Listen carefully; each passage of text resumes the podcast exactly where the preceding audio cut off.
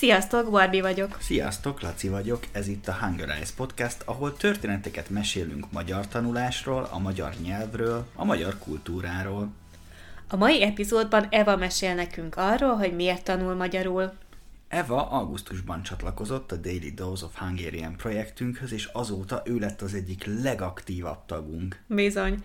Szerencsére 10-12 ember mindig válaszol a napi kérdésünkre, kommentben, vagy az erős Pista tagok videóüzenetben, és Eva az egyik, aki mindig minden kérdésre válaszol. Nagyon szorgalmas, és milyen jó válaszokat ír. Ó, fantasztikus válaszokat ír. Eva egyébként tapasztalt nyelvtanuló, a hobbija a nyelvtanulás. Most a magyar mellett portugálul is tanul, és nagyon sok nyelven beszél még. És hogy miért kezdett el Eva magyarul is tanulni? Hát Barbie mindjárt felolvassa nektek Eva levelét, ha szeretnétek olvasni is közben a történetet, a Patreon oldalunkon megtaláljátok a podcast átiratát szólistával, a hónap végéig ingyenesen. Barbie, tiéd a mikrofon.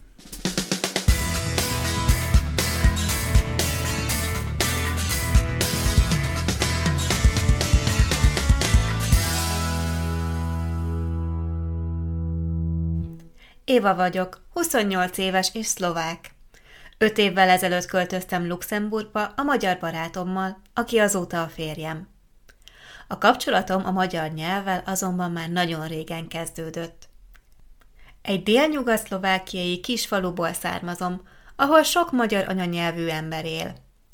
Sok szlovákiai városban és faluban a történelem miatt még mindig sokan élnek magyarok, és az én falum sem kivétel. Rengeteg falutábla szlovákul és magyarul is van. A magyar nevek is gyakoriak. A családom neve Mato, de apai nagypapám nevét még magyarul írták Matyó. Apukám szinte mindig magyarul beszélt a szüleivel, és a mai napig főleg magyarul beszél a nővéreivel. Persze ez nem egy tiszta, standard magyar, mint amilyet Budapesten hallani. Néha magyarul kezdenek egy mondatot, majd szlovákul fejezik be. Ezt mindig viccesnek találtam.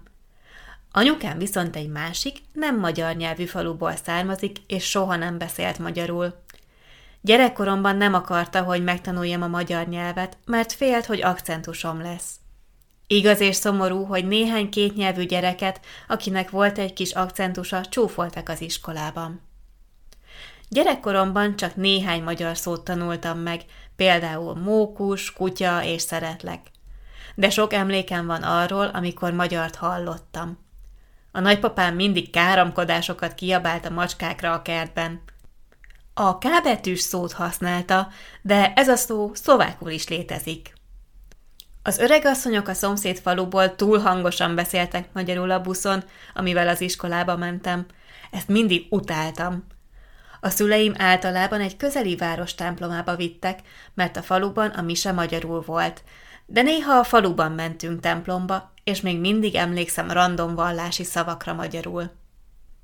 Az egyetem után Spanyolországba mentem, és gyakornokként dolgoztam egy nagy nemzetközi fordító cégnél. Ott ismertem meg a férjemet. A kollégám volt, és amikor bemutattak neki, magyarul mormogott magának valamit a munkáról. Azonnal tudtam, hogy a szomszédommal meg fogjuk érteni egymást. Anyukám a mai napig azzal ugrat, hogy egész Európát végig kellett járnom, hogy magyar férjet találjak magamnak. Kár, hogy a családom nem tanított meg magyarul gyerekkoromban. Most nagyon hasznos lenne. De nem baj, most már kihívás számomra, és én nagyon szeretem a kihívásokat. A magyar a hetedik és a legnehezebb nyelv, amit életemben tanultam. A Hungarize csodálatos csapatának segítségével azonban könnyebb és szórakoztatóbb a tanulás. Köszönöm, hogy itt vagytok. Jaj, milyen kedves Evától, hogy ezt mondja. Nagyon. Éva igazán motiváló és inspiráló diákunk. Nagyon hálásak vagyunk, hogy velünk tanul. Köszönjük, Eva! Nagyon vicces egyébként, hogy ez a bizonyos K betűs szó milyen sok magyarul tanuló első szavai közé tartozik. Ne is mond, ezt szinte mindenki azonnal megtanulja. Hát van egy sztereotípia a magyarokról, hogy sokat káromkodnak. Hmm. Én tényleg nem vagyok egy sztereotipikus magyar. Nem, te tényleg nem káromkodsz. Emlékszem a múltkor, hogy meglepődtem, hogy kiejtettél valami csúnya szót a szádon. Ja, valamiért nagyon mérges voltam. Igen, már nem emlékszem, hogy miért voltál mérges, de nagyon meglepődtem. Mm, De te sem káromkodsz sokat. Um, sajnos én elég sokat, de igyekszem mostanában erre jobban odafigyelni. Ó, na hát, nem is vettem észre. Na mindegy. Ja, és az is milyen aranyos volt, amit Éva a férjéről mesélt.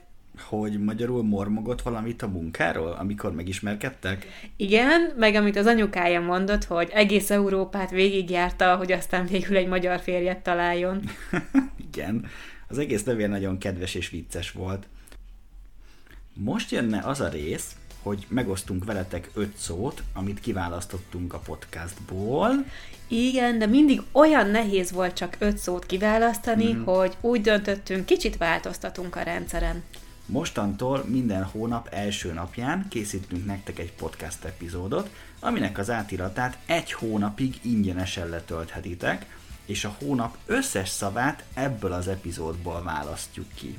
Az átiratban megtaláljátok, melyik 20 szót választottuk ki februárra. Olyan izgalmas szavak lesznek, mint például a rengeteg, a gyerekkor, a mormog és a káromkodik. Köszönjük, hogy meghallgattátok a mai részt is. Márciusban találkozunk. Sziasztok! Sziasztok!